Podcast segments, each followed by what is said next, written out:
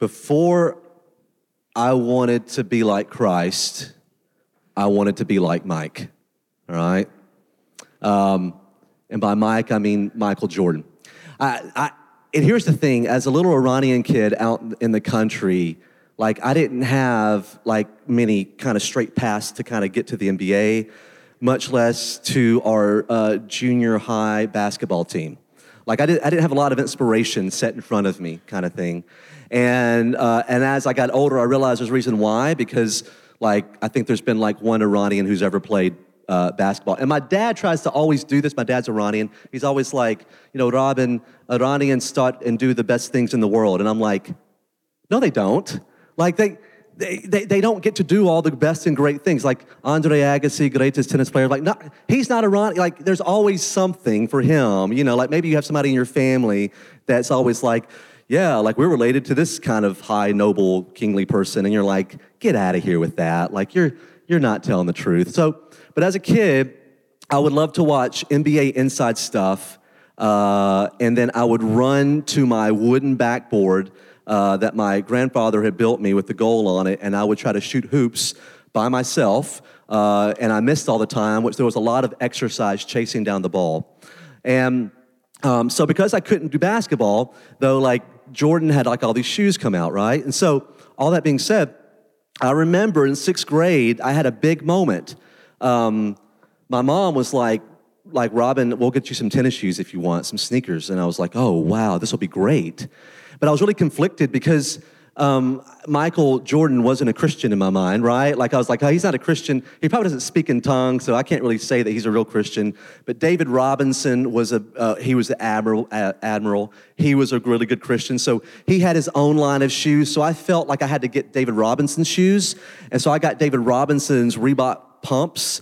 Um, and then the next day, my cousin who lived right beside me showed up in his Jordan 4s.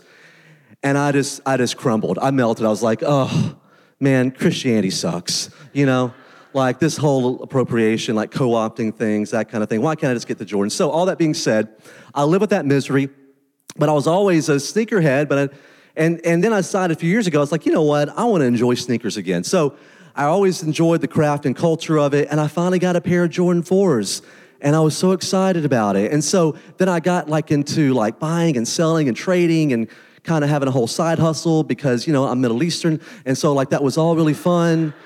And um, and then I got a text earlier this week from somebody, and they said this: "This Instagram is dragging you and your people." And I checked it out. Now, if you ever heard about this Instagram feed that started in the last week, it's gotten 50,000 people, like followers, in a matter of like just a few days.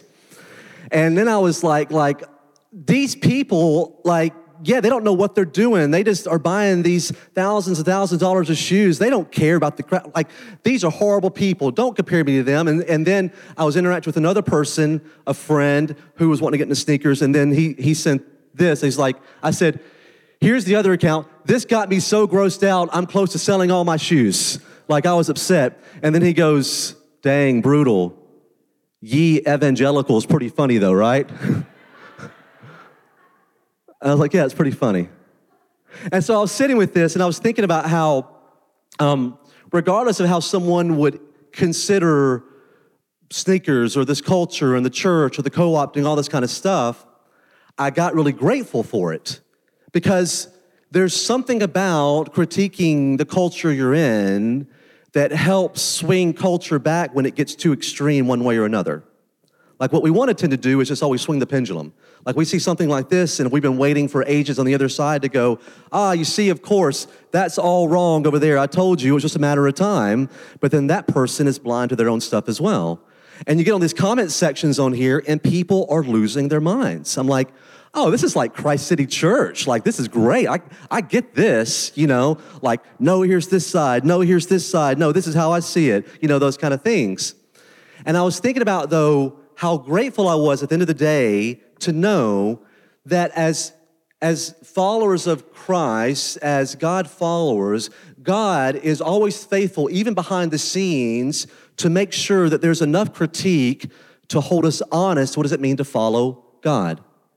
and to be willing to engage the culture we're in, even if it means it's going to cost us something some street cred, it's going to cost us a little bit of pride, it's going to humble us a little bit more. And there's something powerful, I think, about the willingness to see the culture that we're all in, because you don't have to be in the sneakers to feel critiqued by this. You could have your own culture you're in, your own ways. See, nobody likes to be called out. If you do, you're lying. Everybody likes to think we're doing it exact the right way, and we try to like cover all of our bases, and everybody else is looking at you going, bro, there's lots of things there. It's just a matter if you're willing to see it. So none of us, none of us get it all right. All of us need eyes on our lives. But then for those of us in that culture, what does it take for us to engage and critique the cultures that we find ourselves in so that we don't find ourselves just kind of rushed up in it, being blind, and finding ourselves looking more like maybe culture and, and less like Christ? And I think that simply has to do with courage. Like, that's what I want to talk about because when I think about all this, I think about the book of Esther. Now, that was a lot of reading we just did. And I'm now going to try to give you the whole book of Esther in about seven to 10 minutes. And I figure the best way to do that is to show you pictures, right? Because really, you don't want to listen to me talk that long about one thing. So I'm going to show you pictures. Now, here's the thing as we have that up, just for a second. By the way, this is from the Bible Project. Uh, some great, great people up in the Northwest. I think they're like in Portland, uh, out of a church there. And so you can get online and always find great resources with the Bible Project. But um, the book of Esther is, it has four main characters. It has a guy named Mordecai, who's Jewish, his niece, who's also, though, an orphan. Her name is Esther. It's got a Persian king named Xerxes right? Persia. And then there's got this um, Canaanite, like he's called an Agagite, but the Agagites were these descendants of Canaanites, which, if you know your Bible, you know that Jews and Canaanites don't like each other, right? So you got this Agagite, this Canaanite named Haman. So you got four main characters. And this happens, this story happens about 100 years after um, Persia has overcome Babylon and then the king of Persia has said everybody who was like in captured in Babylon can go back to their homeland, but I'll still rule you from a distance. But there's a lot of Jews who decided to stay in Persia, in this capital city called Susa. So this is where the story is happening. These four people. Now, with this, again, this it's kind of it's kind of helpful. There's there's a lot of drinking and a lot of sex happening throughout this book. All right, like this book is just a lot when you're reading it, and a lot of killing, really graphic. It'd be a great Quentin Tarantino movie. All right, so it starts off with um, Xerxes, and this is a theme. Xerxes is drinking. He's always drinking. Okay, and he's having these lavish. He's having this big lavish party. And he decides he wants to show off his wife Vashti to all the other uh, men there who are drinking. And Vashti, being a good feminist, is like, I ain't doing this, all right? Like, you can take that junk and, and go home. So Vashti's like, no, I'm not gonna prance around in front of you. I'm not gonna let you oogle over me. And so, of course, um, being a good kind of male chauvinist, right? Like, Xerxes gets upset and he declares an edict that every man now, when they go home, they have the power to rule their home and call the shots. So it's like they went from like this egalitarian thing to not all of a sudden. And like, uh, uh, he was really, really ticked off about this. So we have that going down. He passes the edict, and then he decides, I'm going to hold a beauty pageant for my next wife.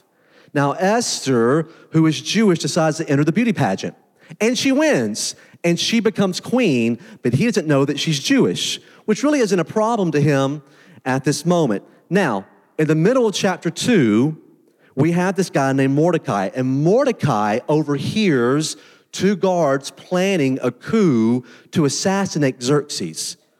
So he then goes to Xerxes and says, I got these two guys, I know what's happening.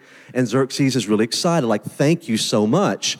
And so Xerxes, like, decides, like, Mordecai is my guy. And Mordecai's now got some clout on the street. He's got street cred wherever he goes. Now, in the midst of all this happening, we get to chapter three. and this is where the story picks up for us, Haman's introduced. And, and Haman has been able to elevate himself to basically the second most powerful person in Persia. Like Xerxes loves him. They're drinking buddies. They drink a lot together in the book of Esther. Like they're making all their decisions around this inebriated state, which is never good. So they're hanging out all the time. He gets elevated to the number two position. And then he decides that he's going to demand every person he comes in contact with to kneel before him, to kneel before Haman. Well, Mordecai decides he's not going to do that. And then, like, some of Haman's cronies find out about it, and they're like, hey, Mordecai here is not going to bow before you. What are you going to do about that? And Haman's looking into it, and he's like, yeah, that's not okay. And he's Jewish, which means now I hate all Jewish people. And so now Haman goes to Xerxes, convinces Xerxes to like do another edict to pass this law to annihilate all the Jewish people. And the way that he's going to decide the date is the roll of dice. Now, dice are called per. Pur. Remember that. So we're going to roll dice. And they figure out they're going to roll the dice, and the day lands uh, several months down the road on the 13th day of Adar. All right, you with me? Now, here's the thing this is where all this tension is building up. And what they do next is they drink and celebrate their decision. Now we get to chapter four. Now remember, this message and what we're trying to talk about here is engaging the culture you're in, seeing the things in your life that you're surrounded by. And culture are narratives, it's the narratives that play in all of our lives here. And willing to look at them, understand them, and have enough courage, enough humility, and enough resolve to engage. So Mordecai is really upset about it, obviously. Like, his death day is coming in just 11 months. And he goes to Esther, who's the queen, and she's been hiding this whole time. Like whether or not she's proud of being Jewish or not, we don't know. It sounds like there's a bit of vanity in it for Esther. I mean, she had to be incredibly beautiful to be selected in all of the greatest empire in the world as the queen. He goes to her, and, and they're realizing, like, hey, this is not right. Like, this is this isn't good. We got to do something about it. And so they start trying to hatch a plan to approach the king, Xerxes, to say, please don't do this. But there's a weird law here. And the law is anyone who approaches the king without being summoned is like viable for death now. So you had to be summoned by the golden scepter to come to the king so that the king will then receive you and hear what you have to say. And Esther's like, It's been 30 days since the last time he summoned me. I can't go back. And Mordecai has some very strong words for her. I'm going to read it here again in chapter 4, verse 13. Do not think that because you are in the king's house, you alone of all the Jews will escape. For if you remain silent at this time, listen now, relief and deliverance for the Jews will arise from another place. And yet you and your family will die. And then I love it how it says in the, in the message who knows? Maybe you were made queen for such a time as this. Maybe you were made queen for such a time as this. Like Esther, maybe the purpose of you being in, this position was not to hold this position the rest of your life. Maybe you were put in this position because you like have to engage the things around you, that you are the only one who truly could bring the change to all the things that are so wrong in this world. And Esther's having to ponder this decision. We don't get a grasp whether or not she's this good Jewish person. It doesn't sound like it. Same for Mordecai. It'd be really hard to kind of be a really good Jewish person living in Persia at this time. I mean, like, the Persians were like drinkers and sexers and all these kind of things, right? Not even a word. Probably was in Persia. And then there's the response from Esther. Go get all the people together, all the Jewish people. Pray for me. I'm going to pray and fast. And then, like some of those haunting words in Scripture, and if I perish, I perish. Okay, I'm going to do it. If I perish, I perish. We find in chapter 5 that her plan is twofold. I'm going to throw two big banquets one to kind of butter up Xerxes, and the other to kind of like get in and let him know. So she, she throws this elaborate party. Again, lots of drinking. When Haman leaves the party, this is the next day now. When he leaves the party, that early that morning, he's still hungover. He sees Mordecai. And he's so enraged seeing Mordecai, he orders that a huge stake be built and Mordecai be impaled on the stake. like, man, like this is the story. And so, like, things are really picking up. Now, what happens going into chapter six is that Xerxes can't go to sleep. And so, as you do when you can't sleep, you read boring things, right? Like, nobody's really reading like a horror novel and a thriller when you go to sleep at night. Like, you're like, let me like read the Bible. Let, like, let me read something here about, oh, I can't, okay, go to sleep now, right? So he calls in one of his servants to read like the royal decrees in history. And in that, Xerxes is read to about and reminded of Mordecai saving his life. And so now Xerxes goes to sleep thinking about Mordecai. When he wakes up the next day, he runs into Haman. Haman's like, I want Mordecai, I mean, I want Mordecai killed, impaled at a stake.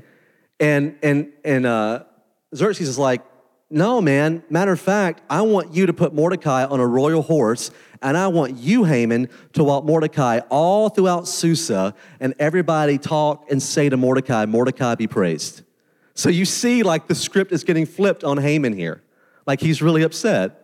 And then we find, as we finally kind of get into the last part of chapter seven, Esther throws the second party. She, she says, in the, in, while they're drinking again, I'm Jewish. And then she points at Haman and says that he has an evil plan to not just like subdue the Jewish people, but to kill them all. And so then Xerxes takes Haman out to the same stake that he had built for Mordecai and has Haman impaled on the stake. Bedtime stories, right? And then we find that, um, that Esther and Mordecai come and they try to give a new plan to, in chapter 8 to the king. And the king lets them know, like, I can't undo a decree. I don't even have that power. But there could be a new decree that on the 13th of Adar, every Jewish person can now defend themselves. And so we find that a few things happen to end this book. We find that the Jewish people do defend themselves on that day. It took them two days. It's called Purim. It happens on March 20th and 21st, which is the first day of spring in the Middle East. It's a really big day. It's just like the fresh start that God like is on our side here.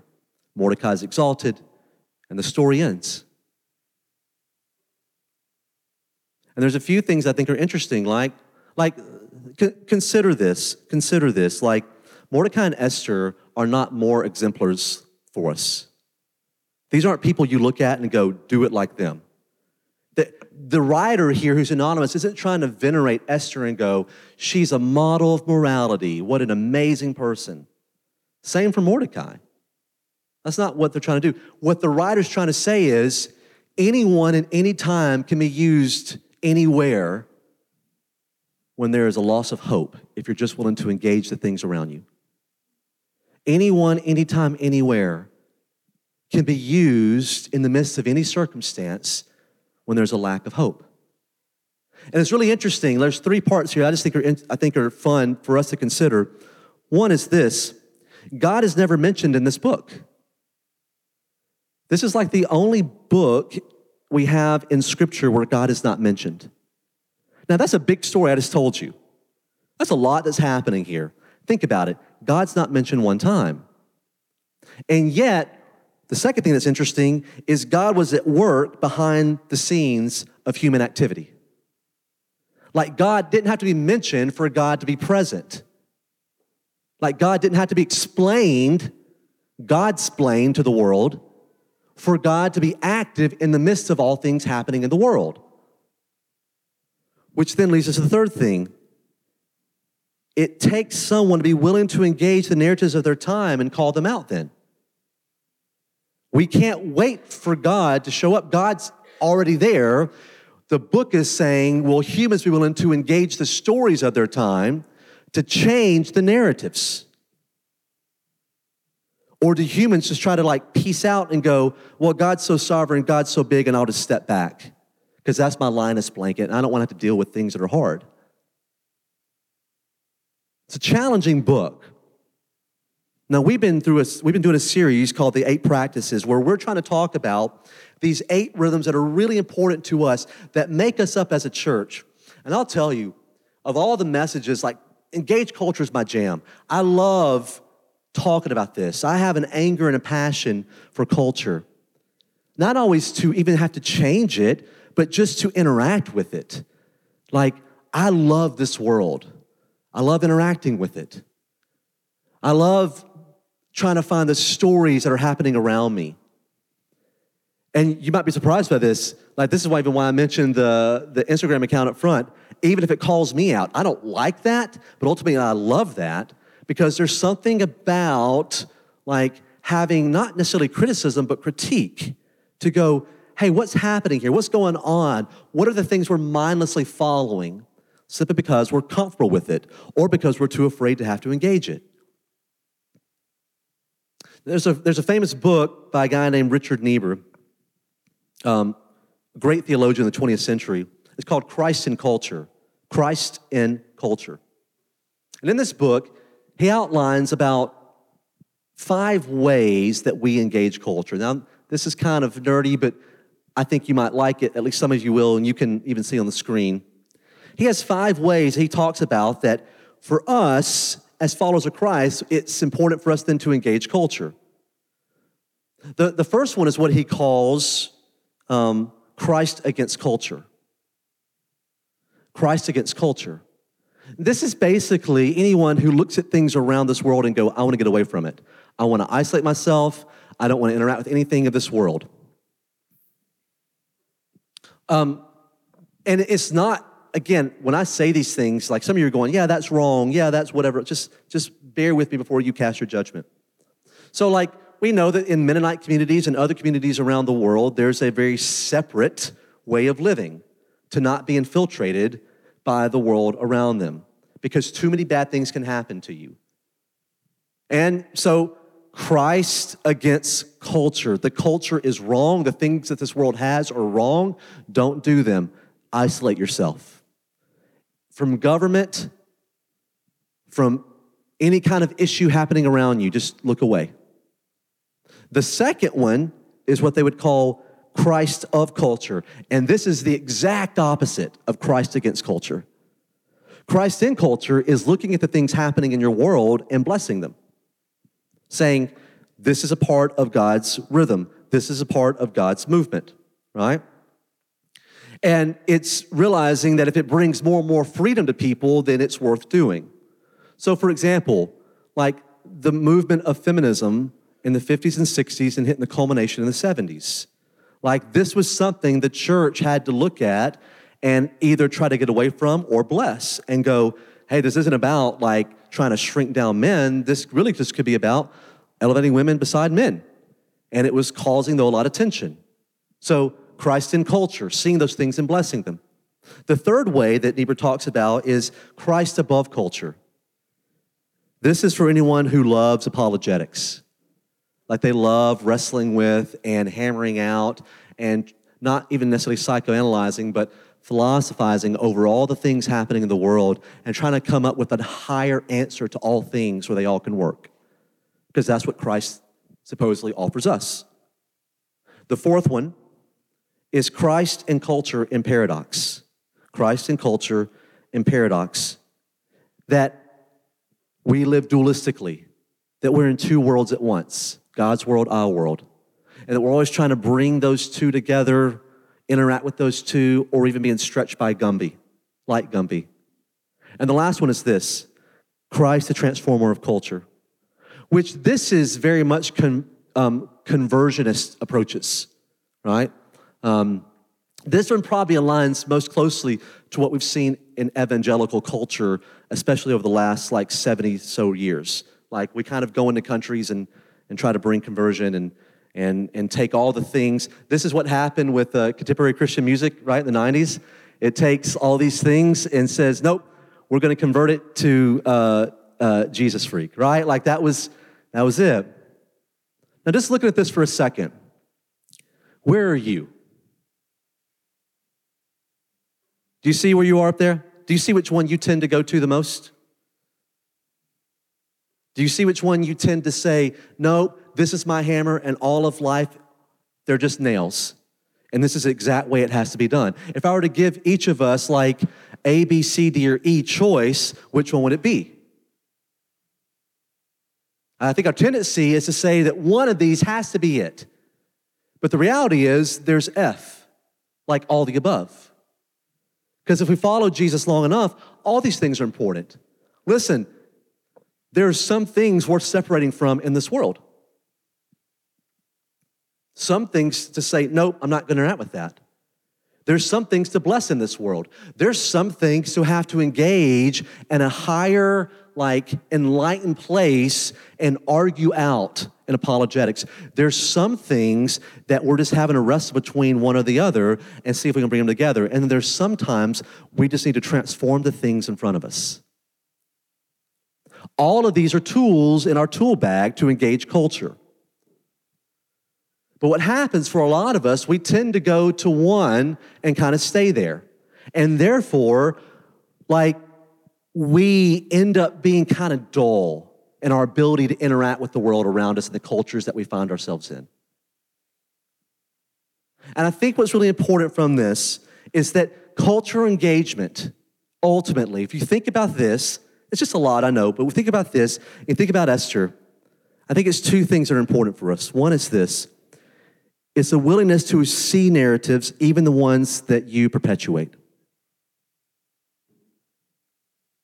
What are the stories of culture that we look at, that the world looks at and goes, this isn't okay, that somehow you're still a part of? What we want to do first is look at the stories around us that we're not a part of and critique those. Church is great at that. But what if you start with the story that you're a part of and critique that first? The second thing I think is interesting is that it's going to take courage to engage, even if it means a loss. And trust me, there is a loss. Dr. King, we just celebrated 51st year since his assassination this past week on the 4th. And a great word for us here. It's in your bulletin. Courage is an inner resolution to go forward despite obstacles. Cowardice is submissive surrender to circumstances. Courage breeds creativity. Cowardice represses fear and is mastered by it. Cowardice asks the question is it safe? Expediency asks the question is it politic? Vanity asks the question is it popular? But conscience asks the question is it right? And there comes a time when we must take a position that is neither safe nor politic nor popular, but one must take it because it is right. Even in our own world, our own culture. I think I think that we have a pretty muffled, almost mute voice outside of this space. That's what I think. I think about like even with that, that Instagram account, it's Christians. No one else cares except those who want to come in and talk about ultimately, you see, Christians, you're just fakes. Like, the world isn't interested in things we have to say until we actually have things that we're doing for the world. And it first wants to know are we willing to engage our own blemishes and flaws? Like, how is it that we have a Me Too movement and a hashtag Church Too movement, and, and like, we just want to turn a blind eye?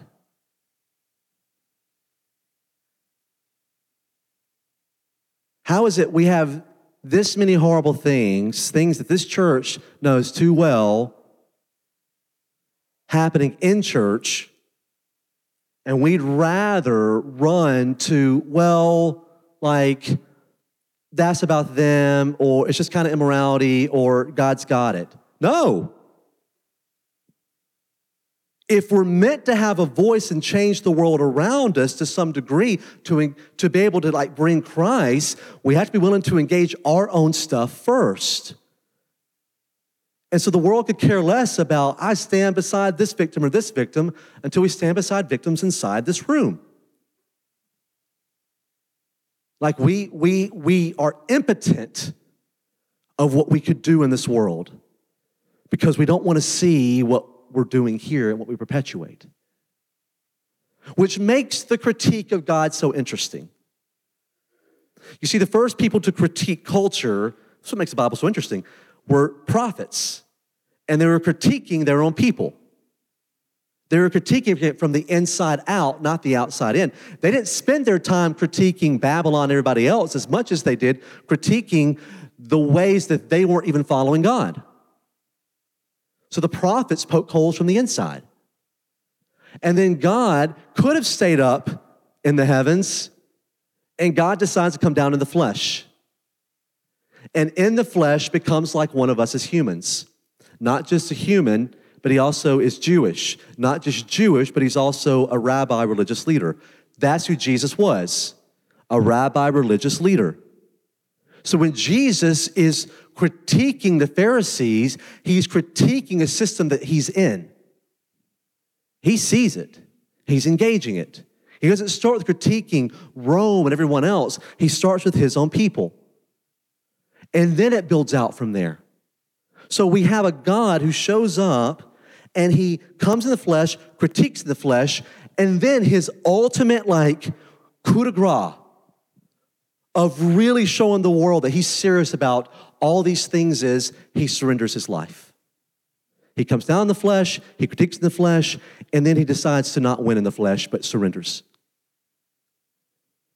That's what's inspiring. Like the staying power of Jesus for 2,000 years, is that right there. It's that God would come down, first critique everything that he's a part of, and then give up his life. And I feel like for us, it's just really hard to do because I think it costs a lot. I know it costs me a lot. It means I have to see more things than I want to see. I'd rather just kind of just get away with a lot of people who are just really homogenous like me that like can't stand up and say things to me and then we kind of move on i am surrounded in my world by people who call me out regularly. I hate it. My wife does it. The elders do it. Like everybody does it. Everybody's like no robin. I'm like god just leave me alone. Like i'm a good person you know? Everybody's got a critique.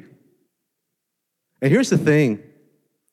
I won't hear a critique from somebody who I'm not like riding or dying with. You know what I mean? I don't care about those critiques. There are plenty of people in the city who have tried to give me critiques. I don't care about that. But I care about critiques inside here. Because these are like my people. This is my family. So I want to hear from my family.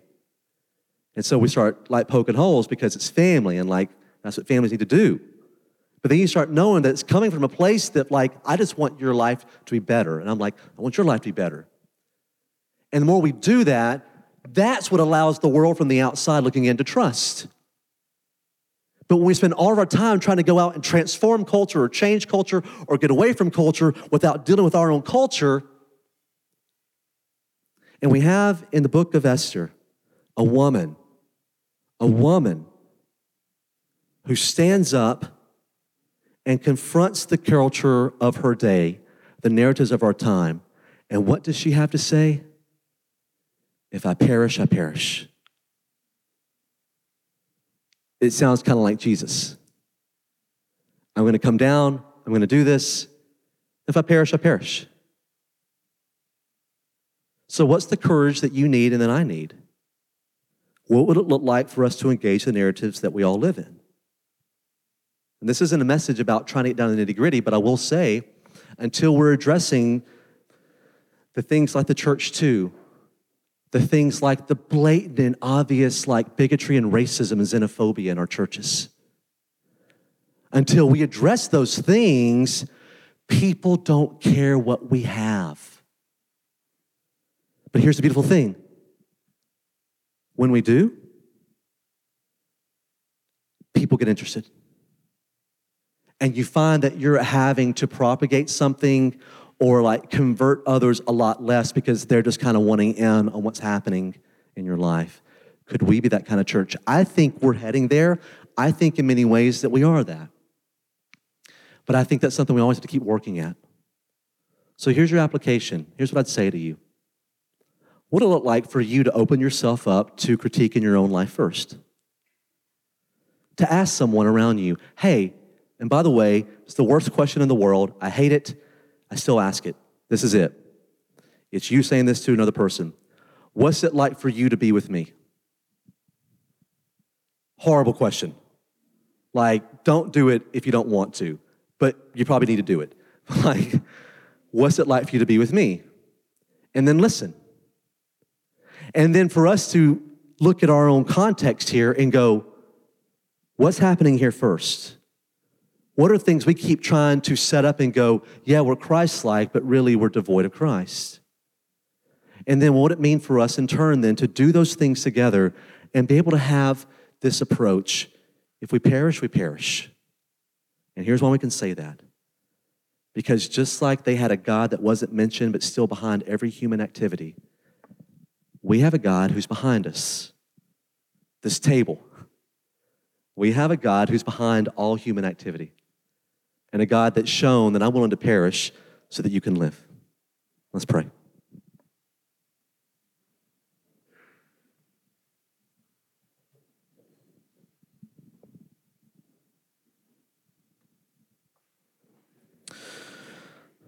Jesus, thank you that we have in you a more wonderful, true, beautiful example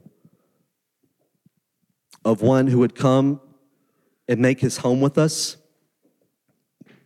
as Jeremiah talks about in 29, to seek the prosperity, the shalom, to give up his own life. Jesus, we look to you.